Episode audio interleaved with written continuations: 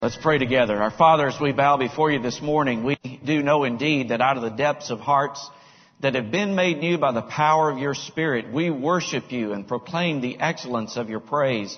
We desire to magnify your name and to rejoice before you this day in the fullness of your Spirit and in the blessing that is ours in Christ.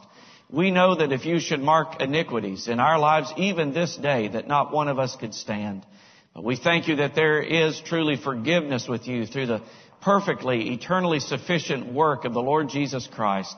And we come to you today through Him who's been made our wisdom, our righteousness, our sanctification, and our redemption.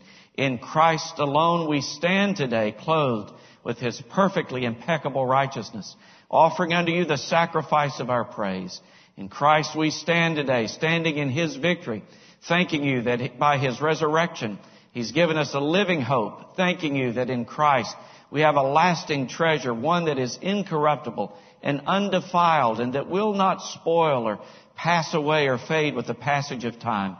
We thank you that in Christ we live and move and have our very being. And Father, we pray that by the power of your Spirit more and more of His Word might be applied to our lives, that we might increasingly bear His image and His likeness. We pray that in the power of your Spirit we might bear a bold and yet graciously wise and winsome witness to the truth and beauty and power and glory of the gospel. Toward that end, we pray for our pastor today, Dr. Young in India, and ask that you would continue to sustain him and our friend and brother Jim Umloff daily, both physically and spiritually. That these dear brothers would be empowered by your Spirit to teach to preach, to apply the gospel of the Lord Jesus Christ, that it would find fertile soil in the hearts of Indian pastors. And in a country that's been marked by incredible darkness and deception, we pray that you would be pleased, O God, to shine the light of the gospel and to call many to a saving knowledge of Christ. Might you pull down the strongholds of darkness and cause there to be a revival and reformation, all to the praise of the glory of your great name. In the varied circumstances of our lives today, we stand before you and we pray that the peace that surpasses all understanding would fill us. We pray that you would work all things to our good and your glory. We pray that uh, whatever the circumstances of our lives may be today, that they might deepen in us a greater appreciation for your sufficiency, for your wisdom, your power, your holiness, justice, goodness, and truth. Accept our praise today, Father, for we offer it in Christ.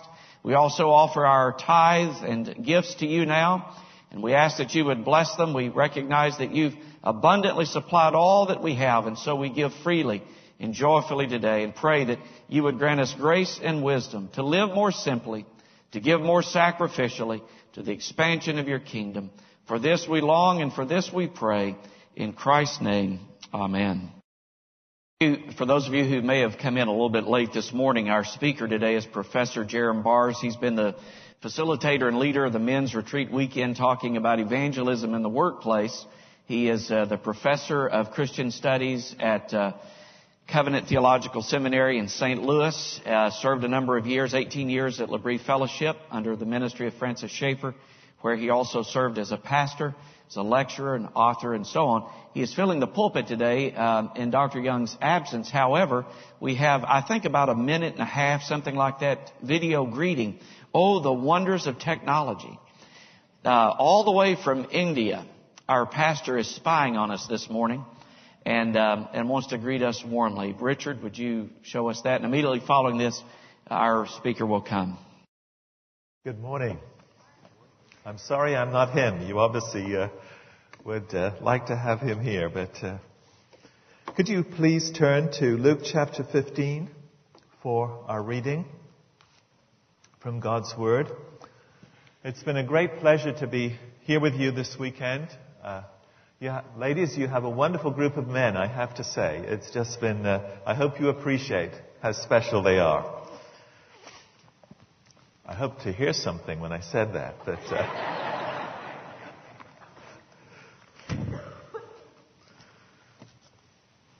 before I read this passage, just a, a few words of introduction. I'm going to read the whole chapter here, these three parables that we see in chapter 15. And its setting is just fascinating. Uh, because Jesus, on this occasion, is speaking to a very mixed group of people. The text tells us at the beginning that Jesus has been there, uh, probably eating and drinking with a group of sinners and tax collectors. Uh, the tax collectors were just about as popular as sympathizers with Saddam Hussein. You know, because they worked for the Romans and they were mostly dishonest and corrupt. Uh, the sinners, you just put anybody in that category who uh, you really don't like, who you despise. And that will uh, that will fit uh, quite nicely. But Jesus is with these people. He's been eating and drinking with them, having fellowship with them, close fellowship. And then there's another group of people there as well who have been watching this and are very upset by it. And that is the Pharisees and the scribes, the teachers of the law. And if we want to think about them, we might say the Pharisees are basically the moral conservatives of the day, the people who stand up for God's values in their society, for His commandments. And the teachers of the law are you know, seminary teachers and pastors and Bible teachers in Sunday school classes and you know, people who teach God's Word uh, to others. And there are these two groups of people. And the Pharisees and the teachers of the law, the, the Bible scholars and uh, the, the zealous people to obey God's commandments are very upset because Jesus has been eating and drinking with these tax collectors and sinners. If he had just preached to them, they wouldn't have minded very much, but Jesus had fellowship with them, and so they're very upset. Now, on this occasion, Jesus tells these three parables, and all three of them address both of these groups of people. And as I read them to you and then preach about them, I want you to think you know, where you stand. Are you the good? Are you the bad? Are you the ugly? I love Clint Eastwood movies, so uh, that's, uh, you'll have to excuse the title, but it's actually quite appropriate, as you'll see as we go along. But uh, who are we? How do we hear these parables? Now, as we listen to parables, parables work sometimes on four different levels. Now, first of all, at the most basic level, obviously the parable is just a story. A story which is intended by Jesus to capture the imagination and to touch the heart. And as you hear these stories, you want, to think about them that way. This is a story which we're going to remember and which is going to stick in our minds. Secondly, sometimes the parables teach us how God desires that we treat each other. They teach us how He wants us to live. So there's a sort of ethical level. Thirdly, the parables are often about the kingdom of God. And you'll know that, you remember that some of the parables start that way. The kingdom of God is like this. Well, these parables don't start that way, but they certainly teach us, you'll see, about the kingdom of God, what God's kingdom is like. And at the fourth level, sometimes the parables teach us about Jesus. They picture what he's like and what his love is like, who he is. So as I read these, this passage to us, I'm going to read the whole passage. Oh, let's listen to this very carefully and see where we stand. You know, obviously, you know, the, the, the hero of each of these stories is the good. Then there's the bad, and then there's the ugly. You know, where do we stand as we hear these? So let's hear God's word. Now the tax collectors and sinners were all drawing near to hear him. And the Pharisees and the scribes grumbled, saying, This man receives sinners and eats with them. So he told them this parable. What man of you, having a hundred sheep, if he has lost one of them, doesn't leave the 99 in the open country and go after the one that's lost until he finds it. And when he has found it, he lays it on his shoulders, rejoicing. And when he comes home, he calls together his friends and his neighbors, saying to them, Rejoice with me, for I have found my sheep that was lost. Just so I tell you, there will be more joy in heaven over one sinner who repents than over 99 righteous persons who need no repentance? Or what woman, having 10 silver coins, if she loses one coin, does not light a lamp and sweep the house and seek diligently until she finds it? And when she has found it, she calls together her friends and neighbors, saying, Rejoice with me, for I have found the coin that I had lost. Just so I tell you, there is joy before the angels of God over one sinner who repents. And he said there was a man who had two sons. And the younger of them said to his father, Father, give me the share of the property that is coming to me. And he divided his property between them.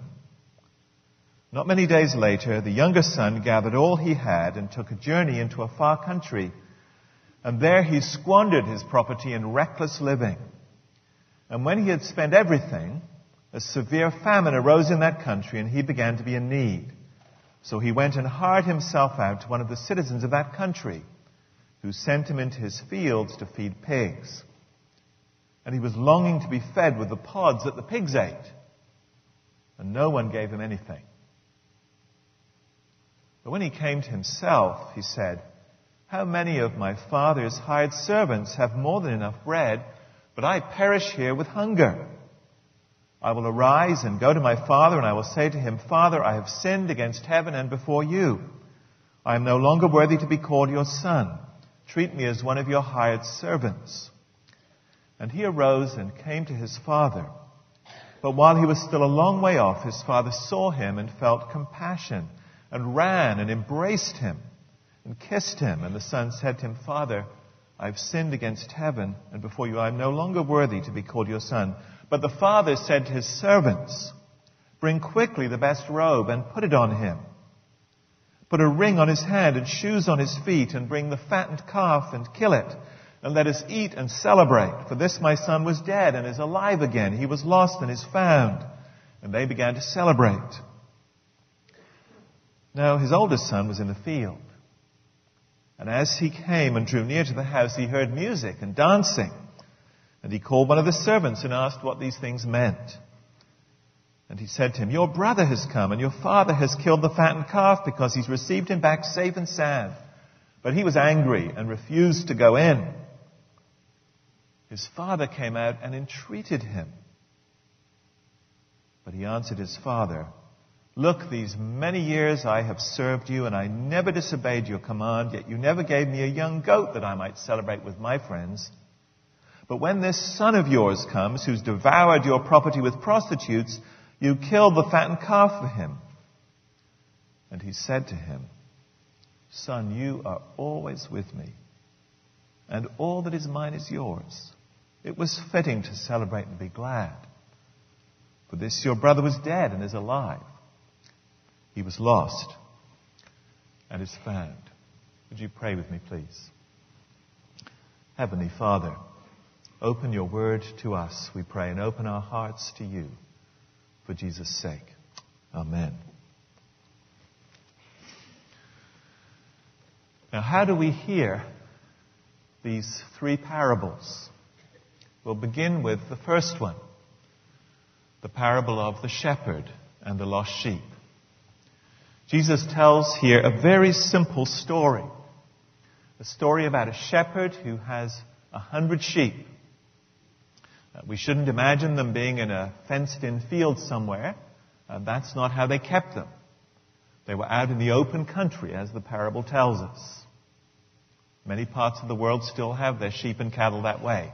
And so, of course, they need somebody watching them. So they're out in the open country, safely grazing in the fields, and one of them wanders away, and so the shepherd leaves the 99 and he goes off to find the lost sheep. And when he finds it, it's obviously damaged, so he puts it up on his shoulders and he brings it back. And he is so delighted to have found this lost sheep that when he gets back, he calls his friends and neighbors and they have a great party to celebrate. And know, Jesus says, as he talks about this, that this is exactly what happens in heaven. There's a great party in heaven with God and the angels and everybody there celebrating every time there is a sinner who comes to repentance. It's a very simple story. It's a very powerful story. It's a story that has inspired untold paintings and other stories and plays and full-length novels and music. You know, this is a story that's captured the imagination of the people of God all down through the generations since Jesus told this. You know, from the very earliest church, there are engravings and pictures and stories about this parable right up until the present time. And some of you probably have pictures in your home. So this is certainly a story that's captured the imagination of the people of God at that first level. And of course, it's a story that teaches us how we're to treat one another. The kind of attitude we are to have to those who are lost, to those who are caught in sin, to those whose lives are falling apart in all sorts of ways. You know, God teaches us in this parable, Jesus teaches us that we ought to be concerned for them and we ought to be those who are committed to finding them and rejoicing when they are found. And of course, the parable tells us about the kingdom of God. That the kingdom of God is a kingdom which is delighted when sinners come to repentance. And there's a great big party. You know, a huge party. One of my colleagues at Covenant was saying on our day of prayer last semester, he said, you know, Covenant Seminary ought to be known as the biggest party school in the nation. You know, because we have something to celebrate around as God's people. The kingdom of God is a kingdom of celebration. And fourthly, of course, the whole church throughout its history has seen Jesus in this story. This is a story about Jesus. How Jesus comes to find those who are lost and brings them back. Now it's fascinating how this story has been represented in paintings. And I don't mean to offend anybody by what I'm going to say now, but, but very often in the recent past, this parable is presented by a picture of a rather beautiful young man with long flowing brown hair, you know, holding a little lamb in his arms.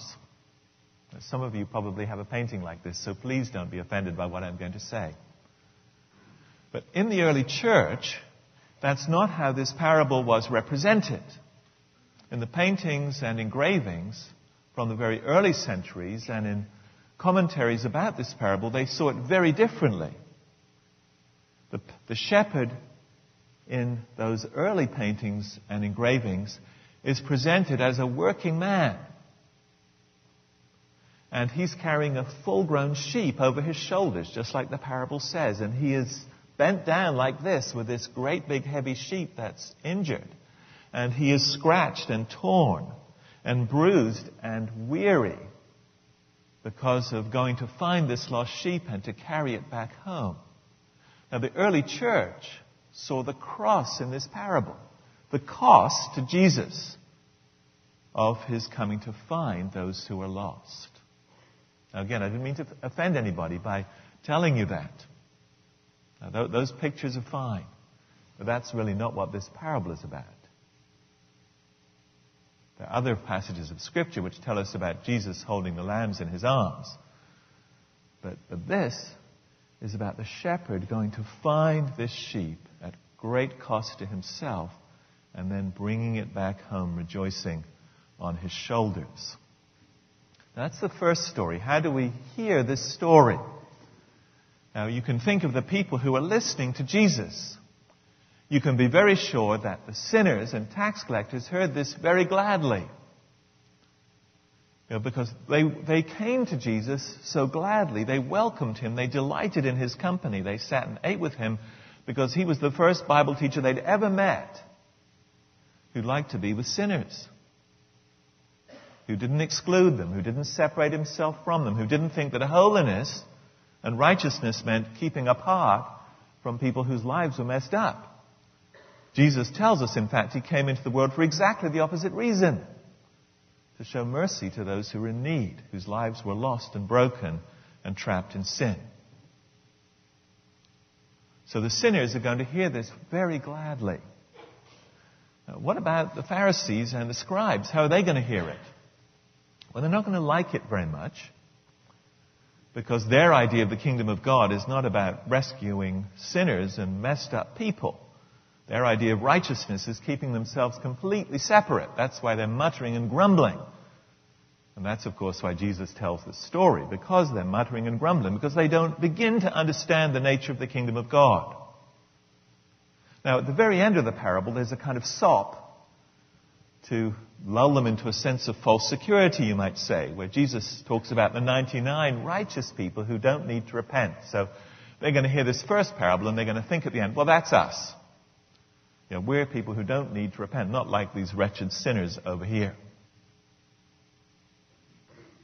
So Jesus has kind of hooked them uh, with the ending of his parable there. Now that brings us to the second one. Now again, it's a very simple story. This one is about a woman who loses a coin. Now the coin is a lot of money. It's worth a day's wages. So whether your wages are $50 a day or $1,000 a day, people with all sorts of wages, I'm sure, in this congregation, you know, it's a lot of money. It's a substantial amount of money. Now, don't imagine, ladies, your own homes here, otherwise you won't be able to picture this story at all. You know, I can't imagine any of you losing a day's wages on the floor and not being able to find it. But the reason for this is, of course, in those days they didn't have windows, glass windows. They just had to have tiny little holes for a little bit of light to come in, but not too much wind. The word window actually means a wind eye the eye the wind comes through. So they had tiny windows. And they had stone houses. Oh, and so it's very dark inside there, and the floor wouldn't be like your nice smooth floors. The floor would be, be pieces of stone with cracks in between them. And so you know, when she loses this substantial amount of money, she has to light a lamp and she has to sweep out the whole house to try to find it. It's a big task. It takes her time and energy. And when she finds it, she's so delighted, you know, she has a party for her friends. And a very simple story. And again, of course, Jesus is telling a story to capture our imagination. He's telling a story which teaches us about how to treat each other, how to care for those who are lost. He's telling us about the kingdom of God, the nature of God's kingdom as a kingdom that searches for the lost and that rejoices when they're found. And again, he's telling us about himself. The woman here is a picture of Christ's love for us, how he comes to find those who are lost. Now, how do the people listening hear this story? Again, the sinners and the tax collectors are going to hear it with great gladness. It's going to be a great comfort to them, and especially the women will be very encouraged. Because no teacher of God's Word ever in their experience will have used a woman to picture the love of God. So it's a, a dignifying story for the women who are listening, very encouraged by it. And Jesus is clearly intentionally including them in this story. What about the Pharisees and the scribes? They're not going to like this story one little bit. There is nothing in this story to comfort them in any kind of way. And they're going to be very offended by Jesus using a woman to picture the love of God. There wasn't any room in their theology for that. Now, don't misunderstand me. I'm not saying God is a woman or female or something like that. That's not my point. But just as it's appropriate to use this picture of a shepherd to picture God, or a father what longing for his lost son, so it's perfectly appropriate to picture the love of a mother, of a woman to picture God's love for us. Every mother in this room, every day, is picturing to your children the kindness and the love and the commitment and the care of God to your children. Of course you are. But the Pharisees and scribes wouldn't have liked this one little bit. There's nothing to comfort them at all in this second parable. That brings us to the third one. And of course, this is the main story here. This is the long story. This is where Jesus now, he's got his both groups of people completely captured, captivated by what he's saying.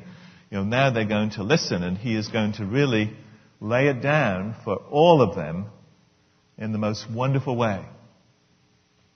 Now, again, to picture this story, we need to think about it a little differently than it's certainly been represented in the children's Bible story books that I read to my sons years ago. You know, because in those storybooks, their house was pictured as if it was a house up on a hill far away from everybody else, a great big wealthy house by itself out in the country. Well, nobody lived that way in the first century. It was dangerous. You know, we should picture a house which is on either one side of a village street, a narrow village street, because in rural towns, you know, people lived very close together to protect themselves from marauders and bands of thieves who could come and attack them. They didn't live out, out in the country somewhere. So we should picture here a small community where everybody knows everybody else's secrets. I grew up in a village like that in the south of England. That nobody had any secrets from anybody else. You couldn't, because we all lived close enough together. There, there weren't secrets. Everybody knew. That's the kind of situation we should imagine. Now, again, this is a, a wonderful story. Probably one of the most famous stories in the whole world. The paintings, it's inspired. There's a wonderful painting of Rembrandt, for example, on this story, The Return of the Prodigal. Many paintings, music, full length books, all sorts of things that have come from this story. Let's think about the story. Because it's a story which is full of surprises. At the very beginning, the younger son says, says to his father, Dad, I want my inheritance right now. Now, everybody listening to Jesus will have heard this as an unthinkable request, a shocking request, because the son is basically saying, Dad, I wish you were dead. I can't wait till you're dead to get it, so give it to me now. I want what's coming to me. That's how everybody would have heard this. It would still be that way in most societies in the world today. For a son to demand his inheritance while his father's still alive. And people will be amazed by what Jesus says next because they'll be expecting Jesus to say, and so the father disinherited his son and drove him away. But they're amazed by what Jesus says because he says, so the father you know, gave his son his inheritance. He divided up his property between his sons. Now the son has done something really shameful, so he has to leave. You know, he won't be popular in that community. And so he leaves and he goes far away to another country where nobody will know what he's done, the scandalous thing that he's done. And when he gets there, he goes through the money very rapidly. We don't told exactly what he did, but, uh, but we can imagine it. He just spends it very fast. And then, of course, he ends up with absolutely nothing. And there's a famine in the country. And again, this is a story that is being told to Jewish people. You know, Jews don't eat pork. And here this man, he gets so low, he's so completely humiliated, he has to care for pigs. One cannot imagine anything lower for a Jewish person. And he's so hungry, he, I mean, it's not just he'd be glad to eat pork, he'd be glad to eat pig food. You he could not get any lower. And so in that situation where he's so low, you know, he can't get any lower at all, he finally comes to his senses and he thinks about home. And he thinks about even how the servants that his father hires have plenty to eat and are well treated because he has a good father, a gracious, kind, and generous father. He's a good employer as well. And so he says, I'm going to go back and I'm going to say to him, Father, I've sinned against heaven and I've sinned against you. I'm not worthy to be called your son anymore. Of demanding his inheritance early, spending it all. I'm not worthy to be called your son. Take me on as one of your hired servants. And he, he hopes that, that that at least may happen. Now, we come to the next big surprise in the story what everybody listening to Jesus will expect to hear at this point is that when he comes back, he gets banished. Jewish communities at the time actually had a ceremony to banish somebody from the community. And so did families. Even today, Jewish families and Muslim families, if a son behaves like this, will actually cut their picture out of the family portraits. You just see a blank there. When a son behaves this way, you know, he's dead to the family. I have a couple of friends like this, Jewish friends who became Christians, and their families have cut them out. They no longer exist in the family pictures. You know, they're not part of the family anymore. They're dead. They lost. So people expect, you know, some kind of response like this. And that comes to the biggest of all surprise in the story. You know, the father is longing for his son to return. And so when he sees him a long way off, you know, he runs to meet him.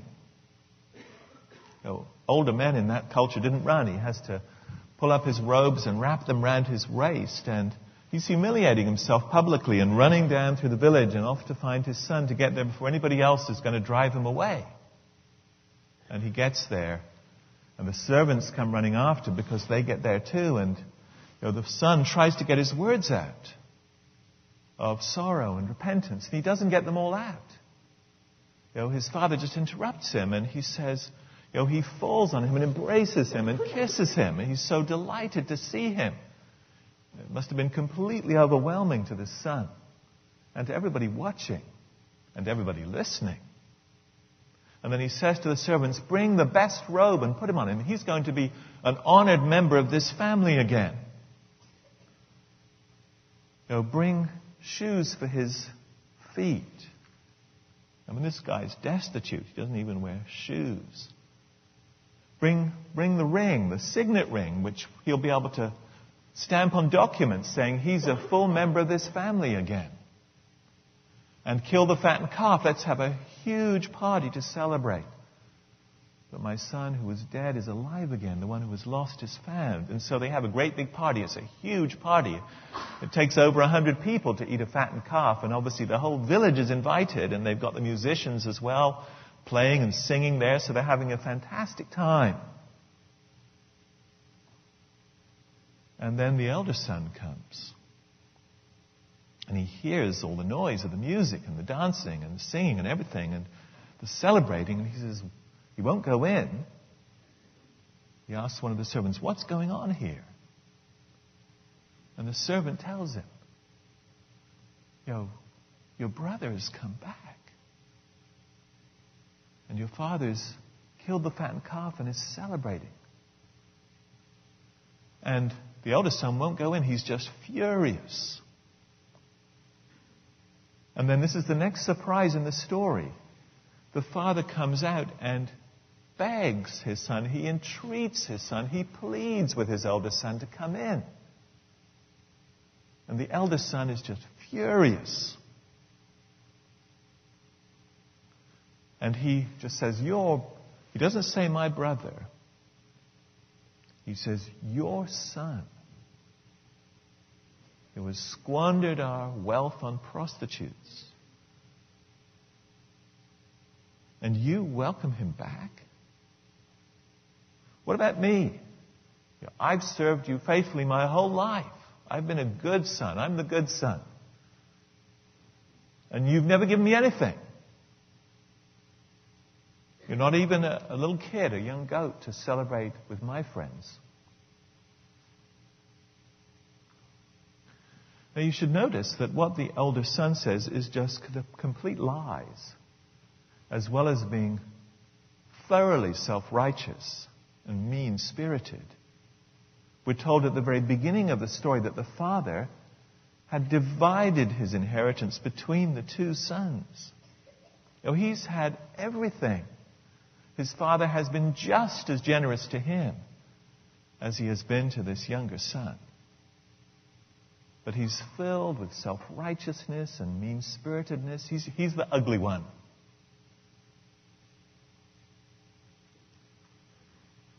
But the father pleads with him again and says, We have to celebrate. Your brother, your brother, was dead and is alive again, was lost and is found. Of course, we had to celebrate. Now, the story ends there. We never hear whether the elder brother comes into the party to celebrate, whether he stays on the outside, refusing to come in. Jesus just stops it right there. Now, how do we hear this story today? Well, the story, of course, tells us about the incredible generosity to God, of God. He has given all of us so many good gifts. And like both of these sons, we often take them for granted. Often we're like the eldest son who feels we deserve it.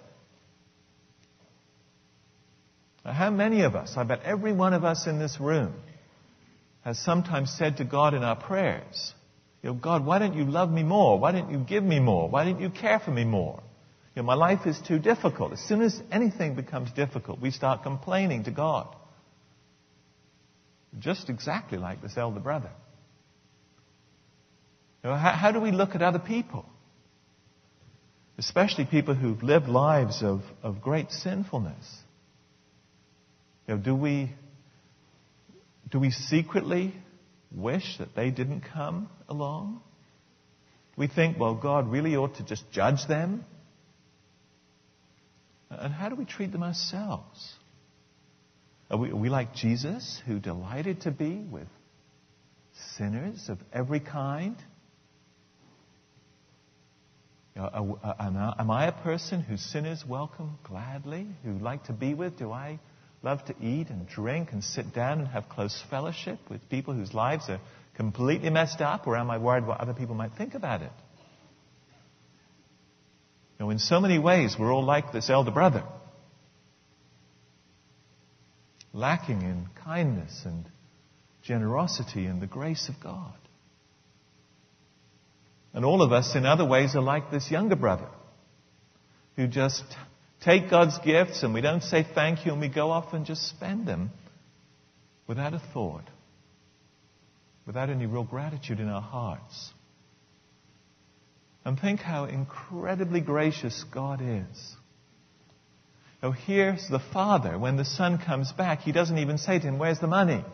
He doesn't say to him, You're going to spend six months proving that you can work hard and you're fit to be a member of the family again.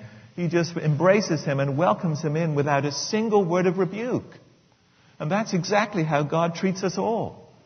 With this incredible kindness and generosity and grace every day of our lives and mercy. And what about our lives? Are our lives full of celebration?